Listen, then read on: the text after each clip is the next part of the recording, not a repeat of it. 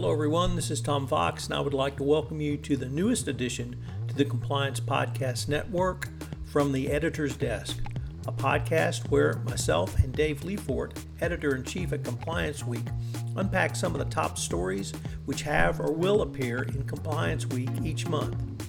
We look at the top compliance stories, talk some sports, and generally try to solve the world's problems. In this episode, we take a look at some of the top stories from October in Compliance Week, specifically a great piece by Allie McDevitt on academic research into whistleblowers and whistleblower reporting systems that went very awry and raised some serious ethical issues. We talk about Compliance Week 2022 conference and, of course, talk some great sports. I know you'll enjoy this episode. All on this episode of From the Editor's Desk know you'll enjoy this podcast from the editor's desk is a production of the Compliance Podcast Network. Hello, everyone. This is Tom Fox back for another episode of From the Editor's Desk with Dave Lefort, now managing director at Compliance Week. Dave, uh, first of all, welcome. Thank you, Tom. Uh, and again, I'm Dave Lefort, managing director and former editor in chief at Compliance Week. Um, happy to join you as usual, Tom, to discuss some of our top stories, the things that we're following, and as always, talk some sports. Uh, in today's episode, I think we're going to take a look back at an important story from October on fraudulent hotline reports, uh, and also look at what we're going to be covering in the coming weeks. And I'm guessing we'll probably reflect on that Red Sox Astros ALCS as well. You know, we just might do that so, Dave, as always, some great stories uh, in October in Compliance Week. Well, what were maybe a couple that really stood out from your perspective? So, I'm going to talk about one in particular um, that ran fairly recently, and it was on this this phenomenon that sort of occurred over the summer that flew under the radar for the most part until it was sort of bubbled to the surface by uh, by a source the that uh, sort of you know brought it to our attention. So there are, as you know, of course, every company has hotline reporting, and a part of big part of compliance's job is to monitor those hotlines and to follow up with investigations on any any significant um, reports that come in. So hotlines are an integral part of any robust compliance program just so happens that over the summer, uh, the University of Singapore, unbeknownst to compliance practitioners worldwide, was conducting sort of a test, or I guess research, into the responsiveness of those hotlines. So there was a, as part of a uh, a research project, these University of Singapore students would file uh, would file fraudulent reports to hotlines and see what uh, what kind of response they would get from companies. So they would file the reports and then wait to see what the follow up was, essentially. Um, and they would they would be leaving. They would include uh, they would include detail enough so that the person reading it would know that it was a legitimate and significant incident, but they would exclude enough details to not be able to, to, to in other words, to require follow up. So they knew that the company wouldn't be able to act just on the tip alone, but would rather have to follow up. So they were trying to measure uh, measure the follow up. So all of these companies, I think there were several hundred in total, were getting bombarded with these reports, and they were all very similar reports and rightly the the people managing the hotlines were flagging them as suspicious because they didn't inc- they didn't include a lot of the information that you might usually find in a hotline report. Um, and as as the case was these the the practitioners that were monitoring the hotline reports were bubbling those to the surface and in some cases they were reporting reporting them to their corporate counsel. And in this case, how this was discovered was uh, a few lawyers from WilmerHale, which which is which sort of provides corporate counsel services for a lot of companies. So they would they would be getting these reports or what what they believed were uh, were legitimate reports, and were trying to figure out whether you know what to do about them and how to follow up with them, and also gauging you know whether indeed because they were flagged as potentially fraudulent, but they were treating them as, as if they were legitimate. But what, literally, what happened was these these attorneys at at WilmerHale were were talking to each other, saying like, "Hey, I got this one hotline report here. What should I do about it?" And then another attorney would say, "Wait a minute, this looks very familiar," and they would compare. And what they found was that a lot of the the hotline reports that were being bubbled to them or being sent to them were f- similar enough to lead them to believe that it was a hoax, that it was all just a big fraud. And so they did some research research into it. And I know um, Navex Global, um, who we spoke to about this, they they have a, a pretty robust hotline reporting product that they uh, that they sell to companies as well. And so companies were also following up with them with the same information. And so they separately were conducting their own sort of investigation and found similar um, similar similarities between the reports. And what it came back to is they discovered that these were coming from um, students at the University of Singapore who were conducting this research.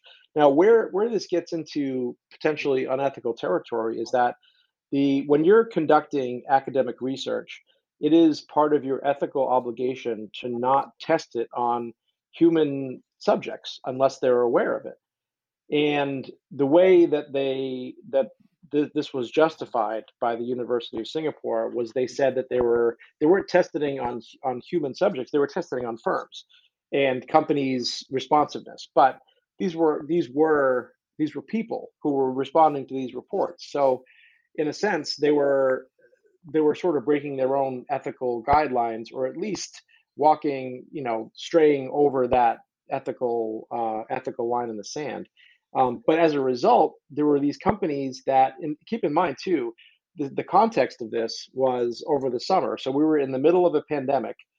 Ransomware attacks were fairly common, and compliance teams were already on high alert looking for phishing scams or anything really out of the ordinary. So, of course, these were being flagged all over the place, which means if these were being flagged and these were garnering attention, what other potentially legitimate complaints were not getting attention. There's only so much bandwidth any organization has.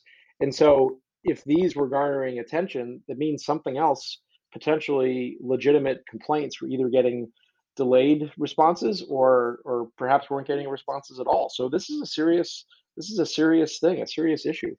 Um, and the University of Singapore has since um, apologized. They've stopped conducting the research. Uh, but as it turns out, they weren't they were not the first uh, academic institution to do this. So when we looked, there was a, there was a, a, Harvard University study a little bit further back. I think it was a couple of years ago that uh, did the same the same thing, um, except for the fact that they didn't uh, they didn't provide as many details, and it didn't get flagged industry wide, and I don't think it was as as widespread as this. And the re- they actually published their results in um, I think it was a, a uh, academic publication uh, out of the University of Chicago.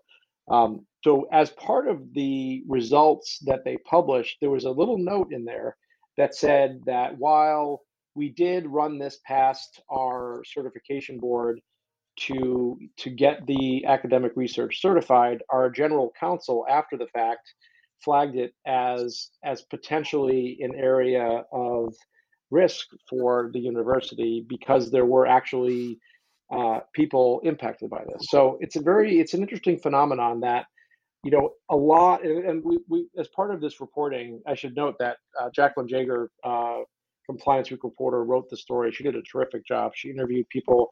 She interviewed the Harvard professor who conducted the, his survey. She interviewed um, impacted uh, impacted compliance practitioners about how it impacted their jobs. She interviewed other uh, thought leaders about, you know, what kind of impact could this have? Is this kind of thing sort of going on without without any of us knowing it? Is this more widespread than just these two incidents? Um, so it was a very interesting story about um, sort of academic research gone awry, if you will. So that the results were very much uh, not the intention of the academic study, but it very much impacted real world uh, compliance practitioners' abilities to effectively do their jobs. Um, so yeah, it was it was something that deserved spotlighting and deserved you know being, uh, I guess, called it called attention to it for the fact that it, it was it was impacting um, impacting companies uh, globally. This wasn't just in the United States. Um, and you know who knows what what the overall impact was who knows what might have been missed now the companies we spoke we spoke to all said that it didn't overwhelm them didn't overwhelm their systems but um, at the end of the day uh, you really don't know the true the true impact i find that last point perhaps the most troubling for me dave because of number one uh, whatever uh, information garnered through the study i can immediately see that it's not valid.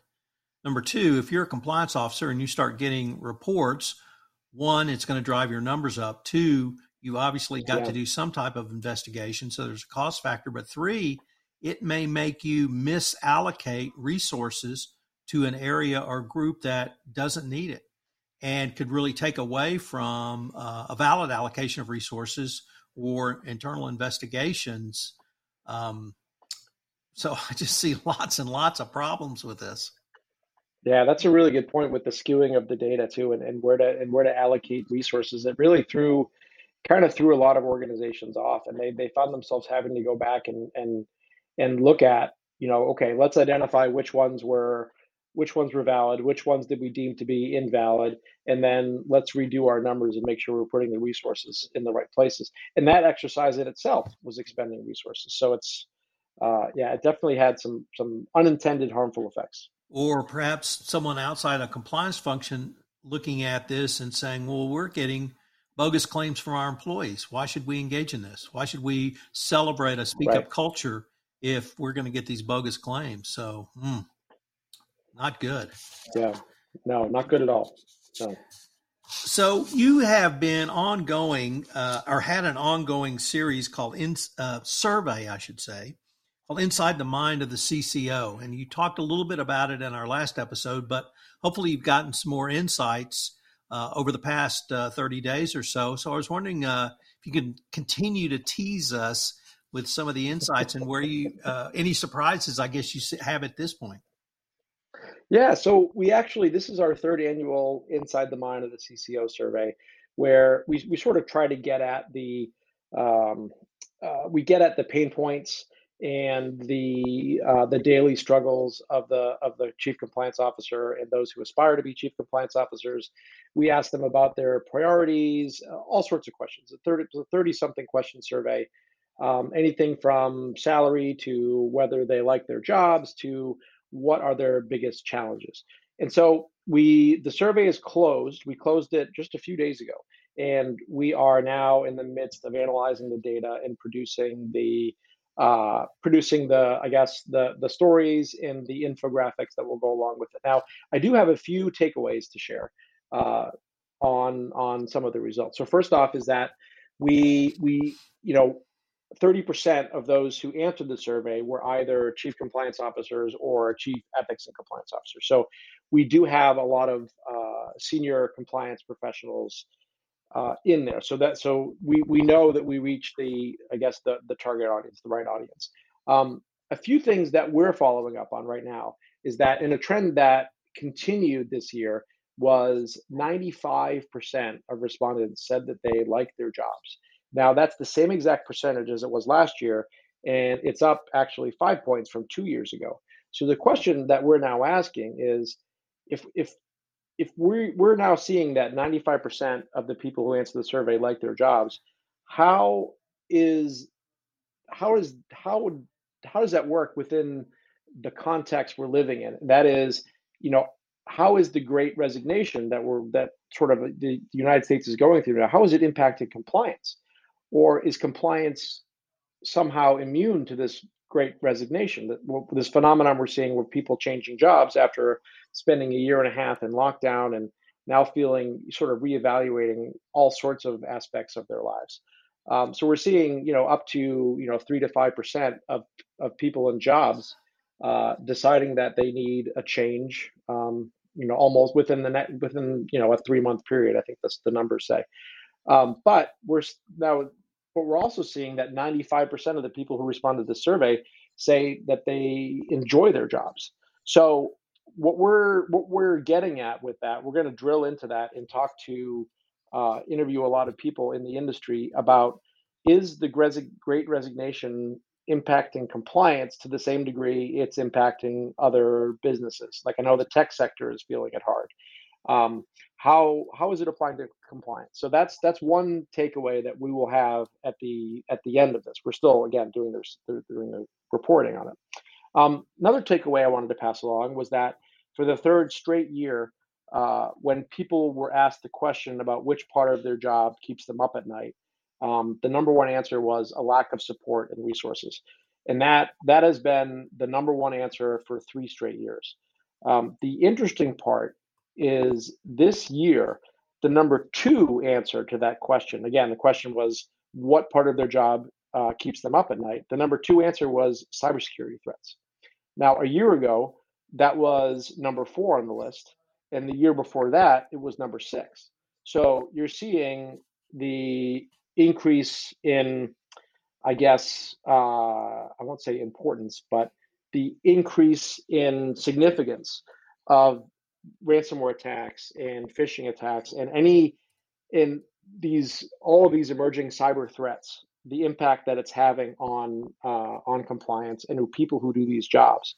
So going along with that is that two-thirds of respondents said that uh, recent ransomware attacks and other cyber incidents over the past year and we cited a few of them including the colonial pipeline attack um, they said so two-thirds said that uh, recent ransomware attacks or other cyber incidents um, has prompted their companies to beef up their cyber protections and uh, reevaluate their protocols.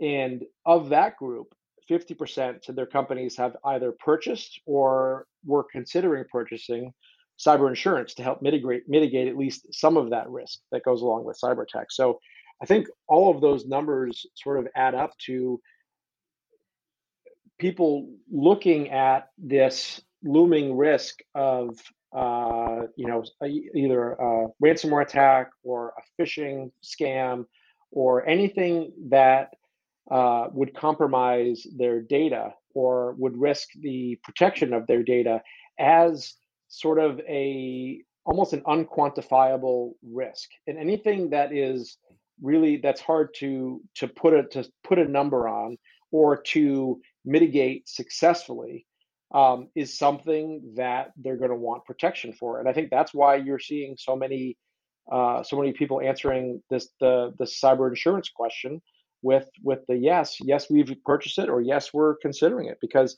that is a it's a huge risk to not it's one thing to account for it by implementing a more robust policies and procedures and have new technology in place but even that does not ensure that you're not going to get attacked because you only need to have one one person whether it's inside the company outside the company wherever.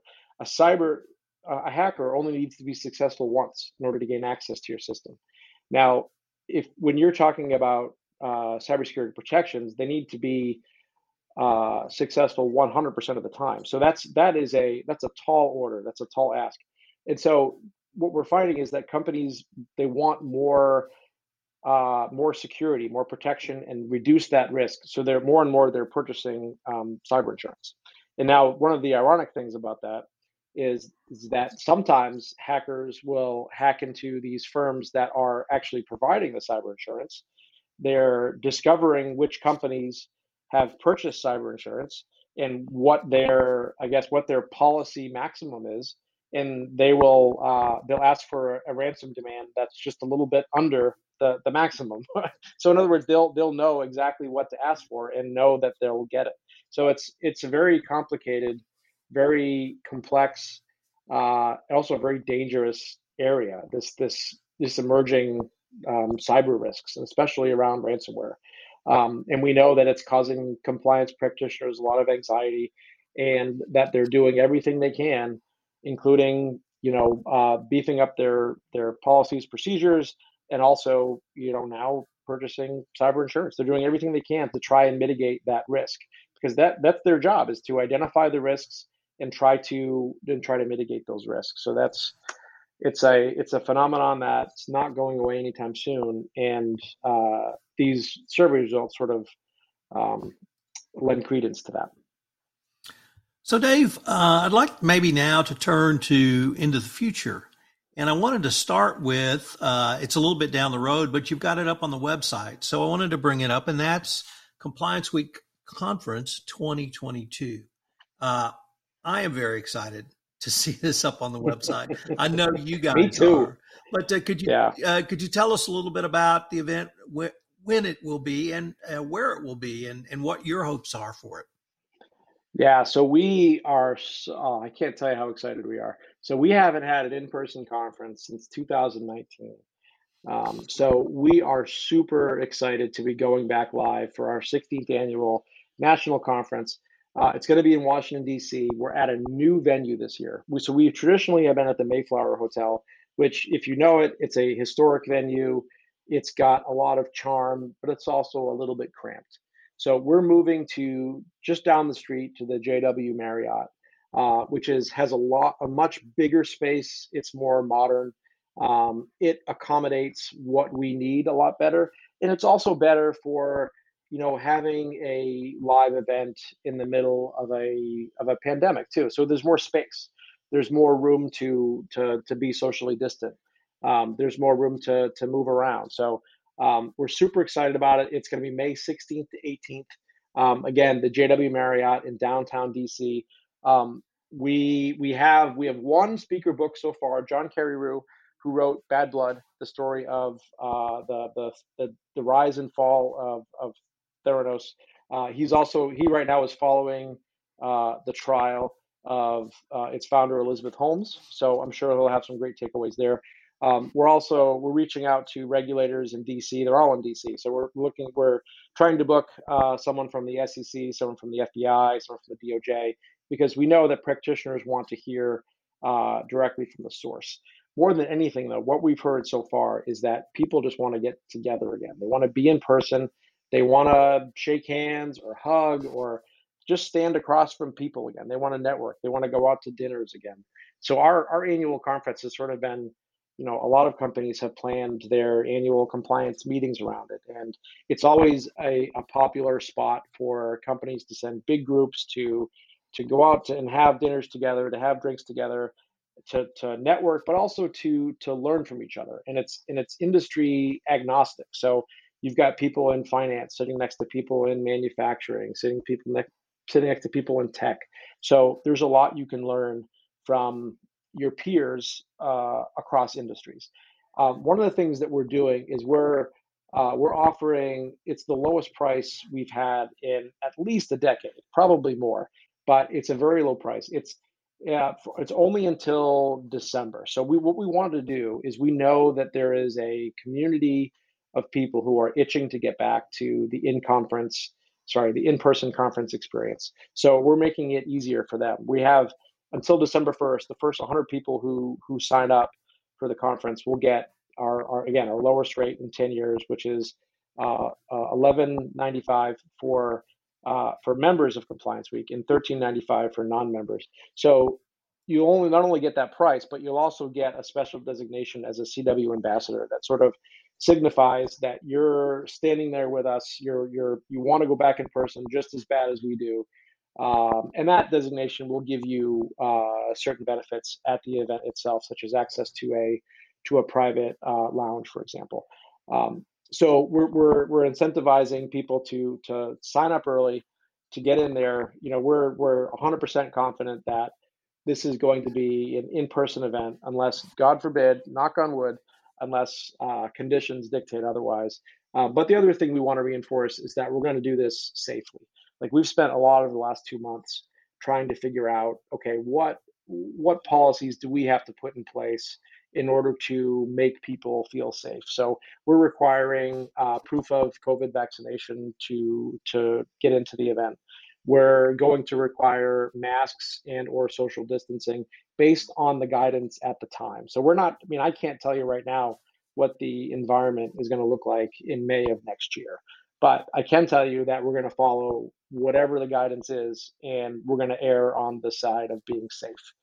Um, so yeah, we're super excited about that. We can't wait to to get people together again. Um, we had a great new venue. We love DC, uh, and it's going to be a lot of fun. So, Dave, where can uh, listeners go for more information about Compliance Week Conference 2022? Yeah, I would I would say go to uh, complianceweek.com. It's it's really it's splashed all over our front page right now. You'll find a special um, subsection of the site dedicated to the conference where you can find out what our uh, our safety procedure is going to be. You can read the details of our CW ambassador offer. You can get uh, some photos. You can look see some photos from the venue. You can book your hotel room. You can buy tickets. All all of that stuff you can do um, right from the the website. So it's time to save the world now, Dave. I'm ready. so uh, I thought we might talk a little baseball. I figured you might go there. So uh, I think everyone on the planet knows, and if they don't, I will tell them again. The Houston Astros are in the World Series for the third time in five years, uh, having defeated, unfortunately, your Boston Red Sox in the ALCS. Yes. The yep. ALCS was probably the most roller coaster series I can remember. We had one game 5 4, then we had two blowouts by the Sox, then we had three by the Astros. I certainly know how I felt in games two and three. So I wanted yeah. to ask you how you felt over, over the so, last three. Yeah, it was so that was tough because you know, I I had sort of the Red Sox did not finish the season very strong. They they had they got swept by the Yankees the the series before like three of the final six games of this regular season they were swept by the Yankees, and so Red Sox headed into the postseason. I would say all Red Sox fans really were were not optimistic. So it was so the Red Sox started the season very very strong, very much exceeded expectations. Then they fell back to the mean and finished the season sort of in a lull. They lost their first place standing. They ended up getting sneaking in as a wild card. They won their wild card game, was great. Then they started their series with the Astros, and again, there was a sense of like, oh, we're just happy to be here. Then they came back to win. Then no, sorry. Then it was the Rays. I'm sorry, I almost forgot about the Rays series. So they lost game one to the Rays. They came back to win game two uh, and then won the next two. And that was a shock because the Rays won the AL East by a very wide margin. And I think they were probably the AL favorite to come out, the favorite to come out of the American League. And so that's when everybody in these parts were on board with this Red Sox team. Everyone was a fan. It, the, the atmosphere at Fenway was electric. And the way that the Astros series started, uh, I would say was equally great because they started out, what was it? I think it was game two where they had the back to back innings with grand slam. So they lost. If my mind is, if I'm correct, they lost game one.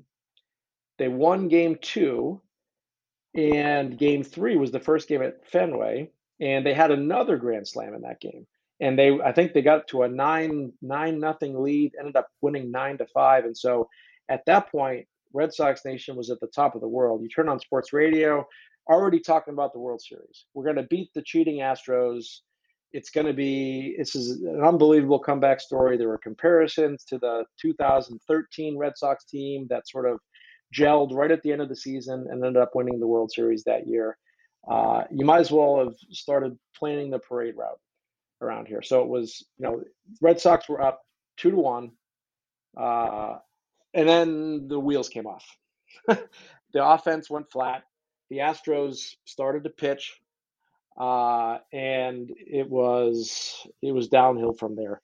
Um, so I have to say, my feeling from it, just emotionally as a Sox fan, was very much that of the roller coaster. It was a uh, end of the season. I was down on the team after they beat the Rays, back up a little bit. Then the first two games, first sorry, first three games against the Astros, it was top of the world. It was sky's the limit. This is this is all gravy. This is house money. We're going to get another World Series in Boston. I was telling my 14 year old son we're going to get tickets to the World Series at Fenway. It's going to be unbelievable. and another another instance of counting my chickens before they were hatched. Astros started pitching. Uh, Sox bats went absolutely silent. I think they were they were no hit in the first at least four or five innings of the the next two games. Uh, yeah, five innings. So um, so yeah, it was uh, you know the, Astros in the end, looking at it logically, were absolutely the better team. They absolutely had more talent, and I actually think they'll they'll beat the Braves in the World Series. But as a Red Sox fan, it was uh, it was tough to go on that roller coaster because you, you, you get sucked in by it, and uh, it's yeah, it's it's hard not to. But I congratulate you as an Astros fan being willing to embrace this team from start to finish. When everyone's against you, everyone's calling you cheaters, and you know they're you know they're now I think poised to to win it all. So someone texted me today and, and said, "What are your thoughts uh, on the cheaters?" On uh, so I, actually, I have to credit you. I took your advice to embrace the hate, and I decided it's great being the bad guy. So bang that trash can. It is. But the other thing I want, I want, I never want anyone to forget what that cheating did. It tarnished the title in 2017.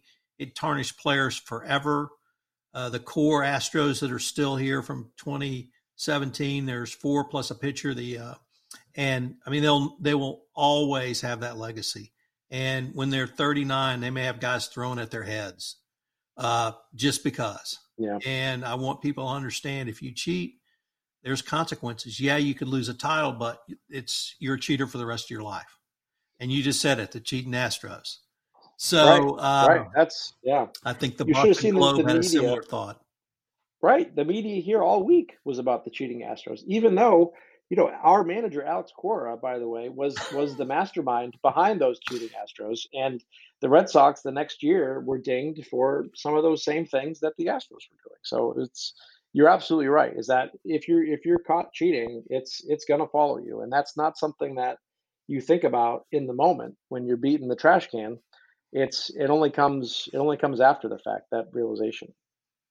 So let me turn maybe now to uh, the NFL because we're now through I think game seven or perhaps uh, game eight, and we've had some really interesting storylines. And I maybe just wanted to get get your thoughts on what are the most surprising storylines to you, and and I'll hold mine till after yours. They may they may be the same, but uh, is it the Chiefs? Is it the Cardinals? Is it something different? Or is it Tom Brady? So, so it's actually a combination of two of the things you said. So, so me, for me, the biggest surprise has been the Chiefs, and the Chiefs looking mortal all of a sudden after two years of being clearly the most talented team in the NFL. Now they are they're stuck at I believe they're two the same record as the Patriots. I know that three and four I think. So they are very much they look mediocre. Patrick Mahomes looks mediocre. So he was Patrick Mahomes. Remember, a couple years back was the guy that was going to be taking the mantle from Tom Brady as the the the most recognizable face, the the number one quarterback in the NFL. Uh, he was supposed to be the guy for the next decade plus. He had all the tools, he had all the talent, has a great um, mind for the game, has great physical ability, uh, but all of a sudden now he's not looking so hot.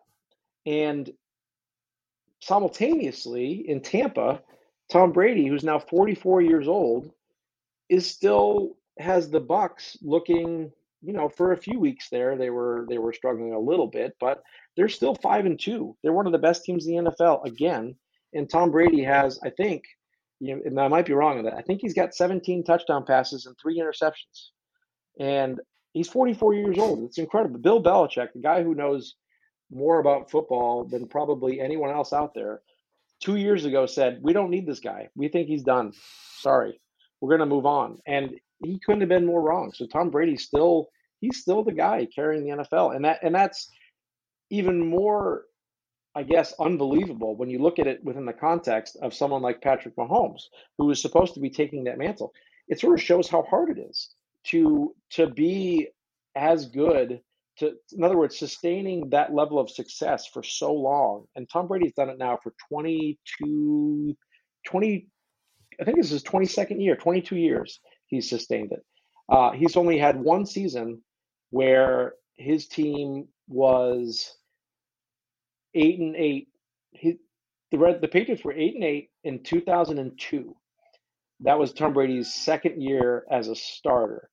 And I think every season since, they've had at least 10 wins. There might have been one nine win season there. I'm not sure. And of course, he missed the 2008 season with a knee injury. So even then, they went 11 and 5. But nevertheless, it just shows you how difficult it is and how special a player Tom Brady is. So, and that's that surprises me that he's 44 and is still able to do that. I'm a year older than Tom Brady. I can't even shoot hoops outside with my daughter for more than 10 minutes without getting winded that's that's a different story but but it's it's just it's it's phenomenal and to to put that in the context of the struggles that Patrick Mahomes is having and that's you know that's to be expected he's, he's only human. You know these these are these are mere mortals except for Tom Brady it appears. So I had a, a, couple and I alluded to them. Uh, first of all uh, whatever you think I think of the Astros. It pales compared to what I think of the Cowboys. So uh, that's a big deal for me. Uh, but the Cardinals and Bengals have the two best records in football. And to me, uh, the Cardinals are the biggest surprise, but not far behind are the Bengals, which uh, they were terrible last year, at another top first round pick, and they're six and one. But to have the Cardinals at seven and zero, oh, I don't think anybody had that on their dance card. So, but um, you know, we're getting ready for a second half of a very long season. So we may yeah. have more to talk about. And the interesting part of that is I agree on the Bengals, but the name that we're not hearing at all about is Joe Burrow, their quarterback. He's having an outstanding season. But people just see the Bengals as the Bengals.